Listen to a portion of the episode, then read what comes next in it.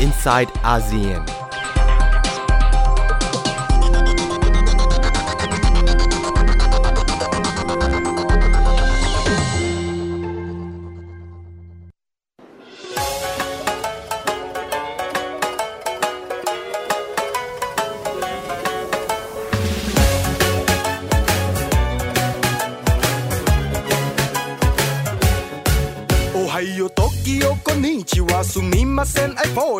I don't speak Japanese, but I love Aoi Sora When you say wakarimashita, I say Hitachi, Toyota, Kawasaki, Nintendo Canon, Sony, Honda I'm losing my way oh, so where should I go? Shinjuku so big I need a Doraemon. You speak Japanese Show me body language. What can I do? Where should I go?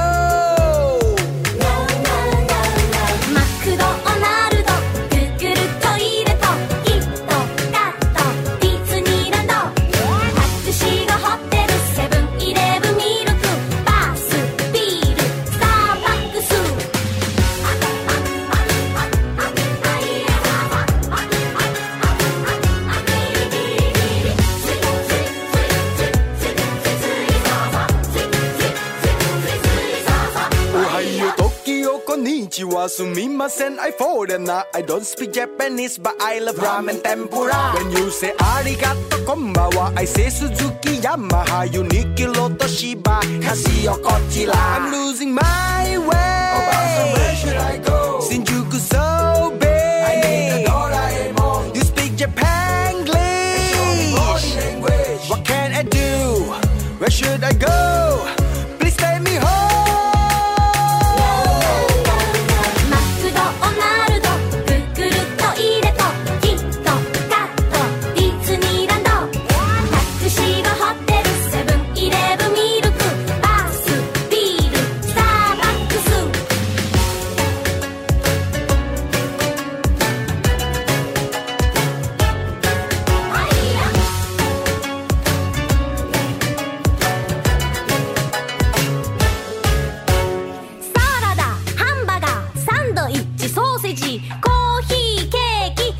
クリームコンビニ。フライドポテトエスカレーターアルコールバレーボールベースボールバスケットボールゴール。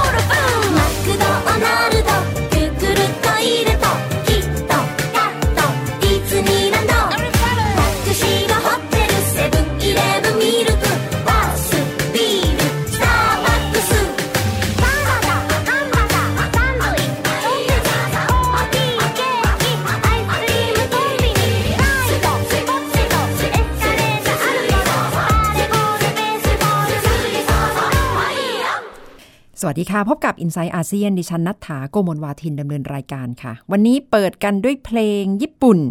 สดใสนะคะ จังหวะคึกคัก กระชุ่มกระชวยกันไม่น้อยค่ะ ที่นำบทเพลงเกี่ยวกับญี่ปุ่นมาเปิดให้คุณผู้ฟัง ติดตามกันในช่วงนี้ เพราะว่าเมื่อสัปดาห์ที่แล้วดิฉันเพิ่งจะเดินทางไปที่ประเทศญี่ปุ่น ไม่ใช่ไปรับประทานอาหารเปลี่ยนบรรยากาศนะคะ แต่เดินทางไปปฏิบัติภารกิจทำความเข้าใจสื่อสาธารณะ แห่งประเทศญี่ปุ่น มีเพียงสื่อเดียวที่เป็นสื่อสาธารณะเต็มรูปแบบก็คือ NHK เหมือนสื่อสาธารณะอย่างไทย PBS เนี่ยแหละค่ะ แต่ว่างบประมาณที่ได้แตกต่างกัน NHK ได้งบประมาณในการทำงานมาจากค่าธรรมเนียมที่คนญี่ปุ่นจ่ายกันรายปีสำหรับบ้านที่มีเครื่องรับโทรทัศน์ ก็จะต้องจ่ายค่าบำรุงให้กับ NHK ซึ่งถ้าเป็นเมื่อก่อนนี้ก็ถือว่าทำงานกันไปตามปกติ สื่อทีวีเป็นทางเลือกของการรับ และติดตามข่าวสารในแต่ละบ้าน แต่ช่วงหลังเมื่อมีโซเชียลมีเดียมีทางเลือกใหม่ ๆ มากขึ้น มีช่องเอกชนมากขึ้น NHK ก็อาจจะถูกมองข้ามไปบ้างนะคะ ก็ยังเป็นโจทย์ใหญ่ละค่ะสำหรับสื่ออย่าง NHK ว่าจะเดินหน้าอย่างไรท่ามกลางการแข่งขันที่เข้มข้นมากยิ่งขึ้น ดิฉันเดินทางไปตามคำเชิญของคุณฟูจิฟูจิซากิ พิธีกร คนดังแห่งรายการดูให้รู้ เพื่อขอให้คุณฟูจิพาไป NHK ไปคุยกับผู้บริหารว่าเขากำลังปรับตัวกันอย่างไรค่ะ ไปติดตามบรรยากาศที่ดิฉันนำมาฝากคุณผู้ฟังกันค่ะ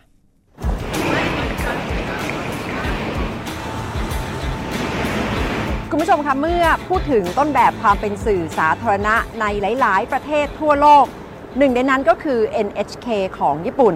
ดำเนินการมาแล้วไม่ต่ำกว่า 60 ปี เป็นที่รู้จักเป็นที่คุ้นเคย เป็นความภาคภูมิใจของคนญี่ปุ่น วันนี้ดิฉันเดินทางมาที่กรุงโตเกียวประเทศญี่ปุ่นนะคะ เพื่อที่จะมาศึกษามาคุยกับผู้บริหารของ NHK ว่าในยุคนี้ที่กำลังเผชิญสมรภูมิการแข่งขันในโลกยุคดิจิทัล NHK ปรับตัวอย่างไร แต่ก่อนที่จะไปคุยกับผู้บริหาร ดิฉันได้เชิญคุณฟูจิฟูจิซากิ พิธีกรคนดังแห่งรายการดูให้รู้จากไทย PBS นี่แหละค่ะ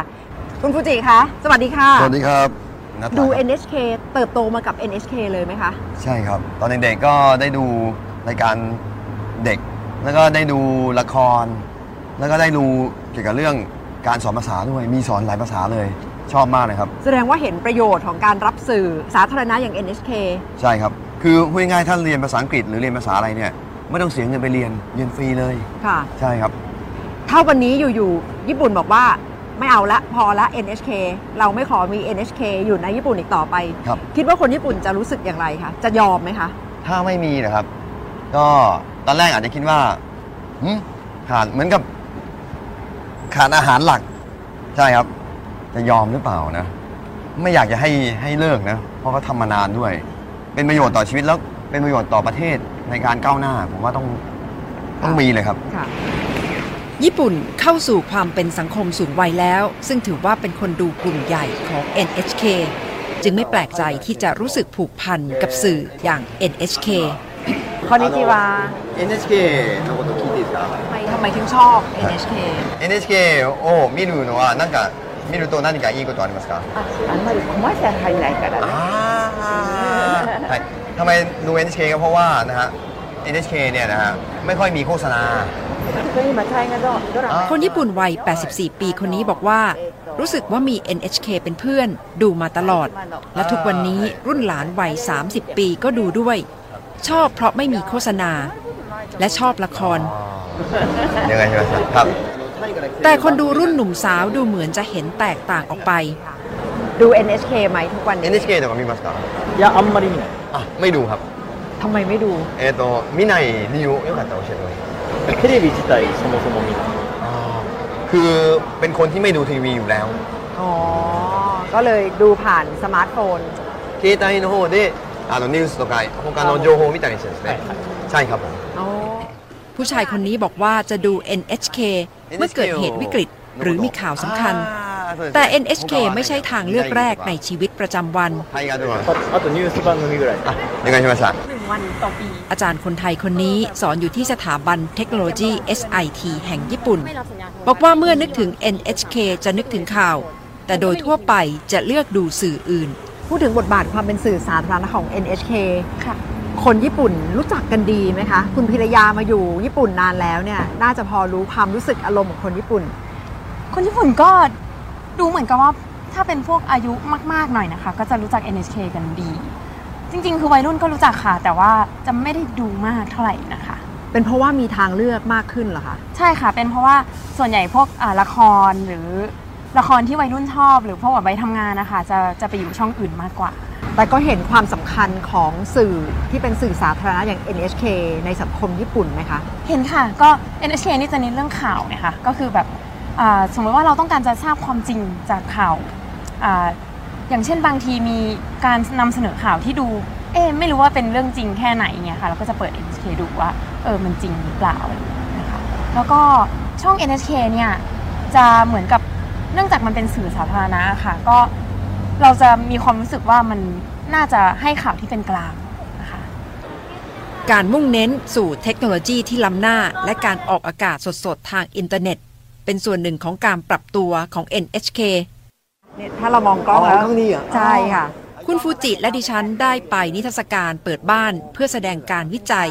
และพัฒนาเทคโนโลยีออกอากาศแบบ 8K เพื่อความคมชัดสูง และการใช้ปัญญาประดิษฐ์อย่าง AI หุ่นยนต์เป็นเพื่อนกับคนดู เพื่อช่วยเสริมคุณภาพการผลิต การออกอากาศ และประสบการณ์ดูทีวี ที่ยังเป็นสื่อหลักของ NHK เรียวอิชิโรโทจิ ผู้จัดการอาวุโส NHK World เล่าให้ฟังว่า นอกจากความเป็น NHK ที่เน้นให้บริการในประเทศแล้ว NHK World คือภารกิจที่ช่วยให้คนต่างชาติเข้าใจความเป็นญี่ปุ่น 料理、えーそのものそれからの作り方とかですねいろんなアレンジして食べられる方法とかですね รายการยอดนิยมอย่างซูโม่และการทำอาหารญี่ปุ่น เป็นส่วนหนึ่งของรายการที่เป็นแม่เหล็ก ดึงดูดให้คนต่างชาติเข้าไปดู NHK World ซึ่งเป็นเสมือนประตูด่านแรก ที่ช่วยให้คนรับรู้ และรู้จักญี่ปุ่น และเป็นส่วนหนึ่งที่ส่งเสริมพันธกิจ ความเป็นสื่อสาธารณะด้วย นั่นแหละค่ะก็คือความเป็น NHK ดิฉันประทับใจงานที่ได้ไปดูเรื่องของเทคโนโลยี ที่กำลังจะออกอากาศในปี 2018 ก็คือเทคโนโลยี 8K แบบ NHK นะคะ ซึ่งที่จริงเป็นโจทย์ใหญ่ค่ะคุณผู้ฟังคะเพราะว่า 8K นี่หมายถึงความคมชัด ล้ำลึกภาพมีความละเอียดสูง แล้วยิ่งถ้าเข้าไปดูในห้องที่จัดไว้เพื่อให้เป็นโรงภาพยนตร์ขนาดเล็ก และดูจอทีวี มีเสียงลำโพง แบบล้อมรอบแบบเซนเซอราว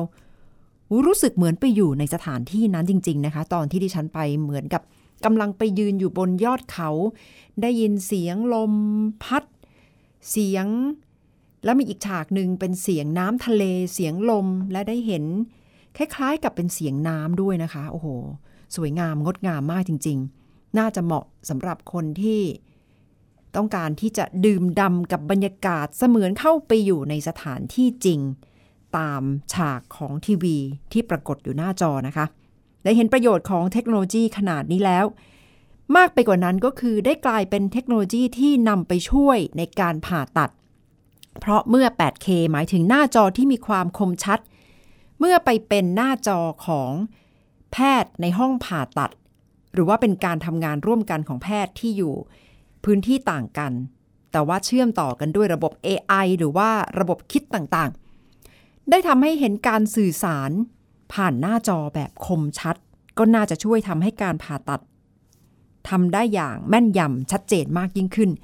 ตรงนี้ล่ะค่ะ ก็คือ ประโยชน์ของเทคโนโลยีที่ก้าวล้ำนำหน้า ที่สำคัญทุกวันนี้ ญี่ปุ่นออกอากาศแบบ 4K ถ้าจะไปแบบ 8K ก็หมายถึงจะต้องยกเครื่องกันใหม่ ในแง่ของการทำงาน ในแง่ของการเชื่อมโยง ระบบทั้งกล้องถ่ายภาพ ระบบเซิร์ฟเวอร์ การนำเครื่องตัดต่อมาใช้ และการประมวลผล แต่ดูเหมือนทางเจ้าหน้าที่วิศวกรระดับสูงที่พาดิฉันนำทางในการชมงานก็บอกว่า ถือเป็นภารกิจที่ NHK จะต้องทำเพื่อ ให้บริการต่อสังคม ให้คนได้ ดูของดีมีคุณภาพสูง เพราะฉะนั้น NHK ให้ความสำคัญกับความเป็นผู้นำในวงการ ถึงแม้ว่าจะต้องฝ่าอีกหลายด่าน เพื่อที่จะให้เดินหน้าไปถึงวันที่ การออกอากาศแบบ 8K แพร่หลายและเป็นที่ยอมรับไปทั่วโลกค่ะ ของไทยขณะนี้นี่ ยังไม่ถึง 2K เลยนะคะ หรือว่ากำลังอยู่ในการเริ่มต้น เพราะฉะนั้นถ้าจะกระโดดไป 8K ก็คงจะต้องผ่านการรองรับอะไรอีก หลาย ๆ อย่างทีเดียวค่ะ แต่ก็เป็นหนึ่งในบรรยากาศที่ดิฉันได้ไปเห็นได้สัมผัสนะคะสำหรับสื่ออย่าง NHK สักครู่กลับมาค่ะคุณผู้ฟังคะ เรื่องของแนวคิดในการควบรวม กระทรวงนวัตกรรม นวัตกรรม วิทยาศาสตร์ และการศึกษา จะมีข้อดีข้อเสียอย่างไร สักครู่กลับมาค่ะ inside ASEAN.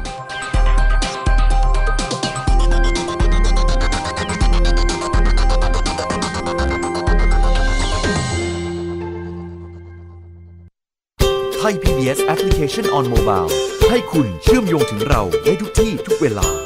ได้สัมผัสติดตามเราทั้งข่าว รายการ รับชมรายการโทรทัศน์ และฟังรายการวิทยุที่คุณชื่นชอบ สดแบบ online streaming ชมรายการย้อนหลัง ข้อมูลกิจกรรมไทย PBS ร่วมเป็นนักข่าวพลเมือง รายงานข่าวกับเรา และอีกหลากหลายฟังก์ชัน ให้คุณดาวน์โหลดได้ฟรี ทุกระบบปฏิบัติการ ติดตามข้อมูลเพิ่มเติมได้ที่ www.thaipbs.or.th/digitalmedia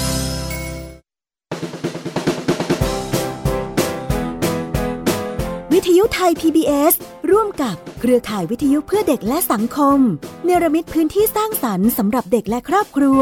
ขับเคลื่อนการเรียนรู้สู่การเปลี่ยนแปลง ทุกวันจันทร์ถึงศุกร์ 16นาฬิกาถึง 18นาฬิกาทาง www.thaipbsradio.com แอปพลิเคชัน Thai PBS Radio และสถานีวิทยุในเครือข่ายวิทยุเพื่อเด็กและสังคม ทั่วประเทศ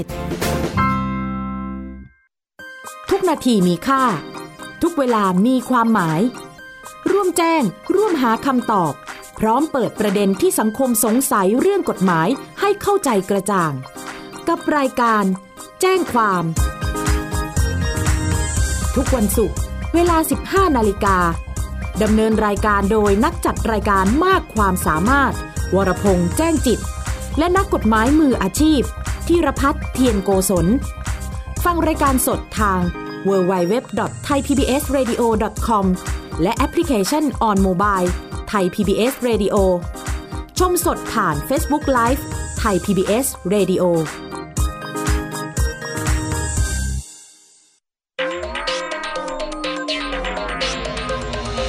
Inside ASEAN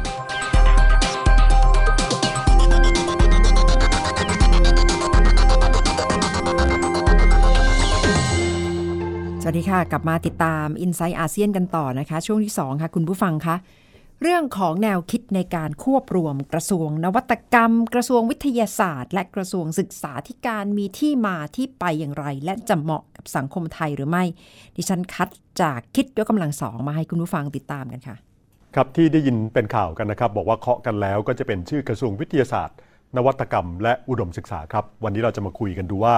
กระทรวงนวัตกรรม และอุดมศึกษานี้นะครับจะแก้ปัญหาอะไรกันครับ เป็นแนวคิดจากท่านรัฐมนตรีสุวิทย์เมสินทรีย์เลยใช่ไหมคะ ท่านรัฐมนตรีสุวิทย์เมสินทรีย์ซึ่งดูกระทรวงวิทย์นะครับ ชื่อสุวิทย์ก็ดูกระทรวงวิทย์ค่ะส่วนรัฐมนตรีที่ดูอุดมศึกษาก็คือคุณหมออุดมนะครับ ก็ชื่อแปลกดีนะครับ คล้องกับชื่อกระทรวงนะครับ ก็มีการพูดคุยกันนะครับ ท่านรัฐมนตรีสุวิทย์ท่านบอกว่า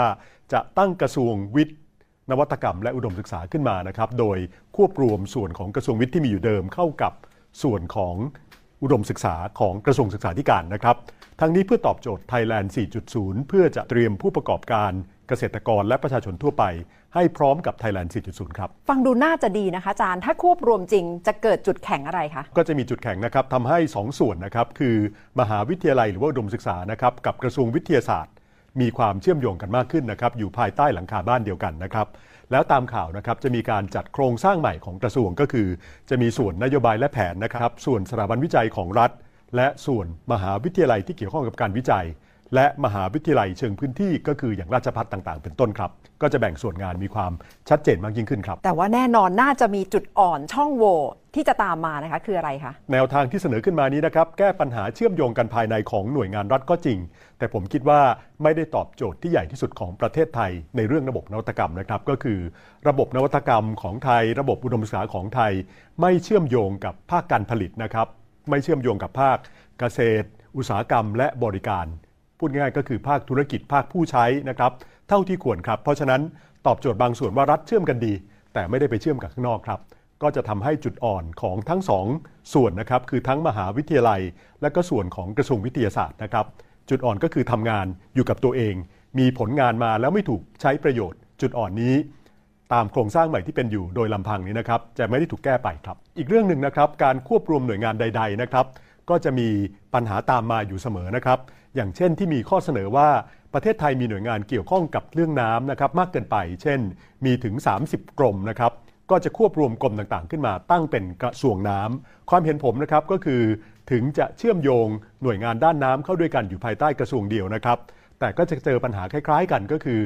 แล้วผู้ใช้น้ำล่ะ อย่างเช่น อุตสาหกรรม อย่างเช่น เกษตรกรล่ะครับก็ไม่ได้เชื่อมโยงอยู่ดี เพราะว่าอยู่ใต้กระทรวงอุตสาหกรรม และกระทรวงเกษตร ก็แยกกันไปเหมือนเดิมนะครับ ไม่เชื่อมโยงด้านพลังงาน อย่างเช่น การไฟฟ้าฝ่ายผลิตนะครับมีเขื่อนก็จริงนะครับ แต่เป็นกิจการด้านพลังงาน เข้าไปอยู่ในกระทรวงน้ำสมมติเข้าไปอยู่นะครับ ก็ไม่ได้ตอบโจทย์เรื่องผลิตไฟฟ้าอยู่ดีนะครับ หรือกรมเจ้าท่านะครับดูแลเรื่องท่าน้ำดูเรื่องท่าเรือนะครับแต่เกี่ยวข้องกับการคมนาคม เพราะฉะนั้นถ้ามาอยู่ในกระทรวงน้ำก็จะถูกตัดขาดจากกระทรวงคมนาคม พูดง่ายๆก็คือจัดกลุ่มแบบหนึ่งมันก็มีจุดอ่อนจุดแข็งนะครับ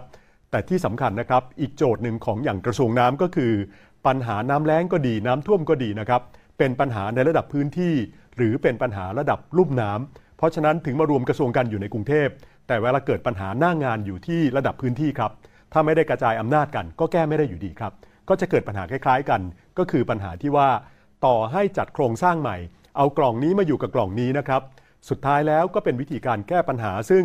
มันค่อนข้างตายตัวและไม่ยืดหยุ่น พูดง่ายๆก็คือไม่ได้ตอบโจทย์ที่แท้จริงครับ มีตัวอย่างที่พอจะเรียนรู้ได้ไหมคะ สิงคโปร์นะครับแต่ก่อนมีกระทรวงวิทยาศาสตร์ แต่ว่าตอนนี้กระทรวงวิทยาศาสตร์หายไปแล้ว เพราะว่ายุบรวมเข้ากับกระทรวงการค้าและกระทรวงอุตสาหกรรมครับคิดดูนะครับเขาเอาการค้ากับอุตสาหกรรมอยู่ด้วยกัน แล้วเอากระทรวงวิทย์ไปเติมเข้ากับการค้าไปเติมเข้ากับอุตสาหกรรม เพื่อช่วยสร้างนวัตกรรมให้กับการค้าและอุตสาหกรรมนะครับก็จึงเกิดกระทรวงอย่าง MTI กระทรวงนี้แหละครับ ที่เป็นกระทรวง Ministry of Trade and Industry นะครับและใช้สภาวิจัย นวัตกรรมและการประกอบการนะครับเชื่อมโยงทั้งระบบ แล้วเชื่อมโยงเข้ากับการประกอบการ ตัวสภาวิจัยนวัตกรรมและการประกอบการนี้นะครับก็มีนายกรัฐมนตรีนั่งเป็นประธาน คนนี้จะคอยดูกระทรวงต่างๆนะครับให้เชื่อมโยงกัน แล้วคอยเชื่อมโยงเข้ากับภาคการผลิตคือภาคธุรกิจด้วย เพราะฉะนั้นวิธีออกแบบของสิงคโปร์นั้นมีความชัดเจน มีความเป็นระบบดีนะครับ และที่สำคัญครับ สิงคโปร์นั้นสร้างระบบที่ทำให้หน่วยงานในกระทรวงอุตสาหกรรมนะครับ ก็ดีกระทรวงศึกษาธิการของสิงคโปร์ก็ดี มีความรับผิดชอบครับ เพราะว่าจะถูกประเมินผลอย่างเข้มข้น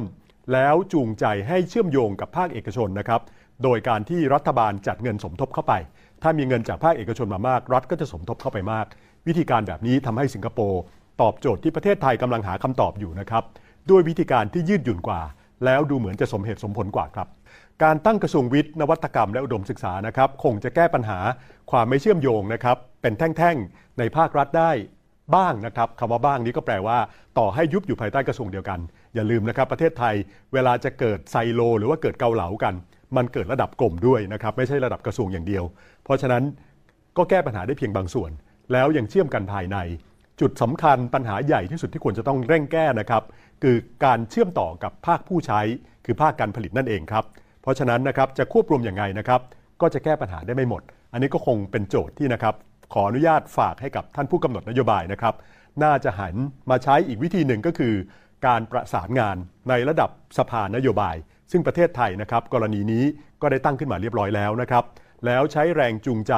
เข้าไปช่วยแก้ไขปัญหา ซึ่งจะเป็นวิธีที่มีความยืดหยุ่นนะครับ แก้ปัญหาไปได้ไกลกว่าการเอาโครงสร้างกระทรวงมารวมกันครับเอาละค่ะ เป็นแนวคิดในการควบรวมเพื่อที่จะปรับปรุงทั้งระบบการศึกษาให้ตอบโจทย์ความต้องการที่จะเกิดขึ้นในอนาคต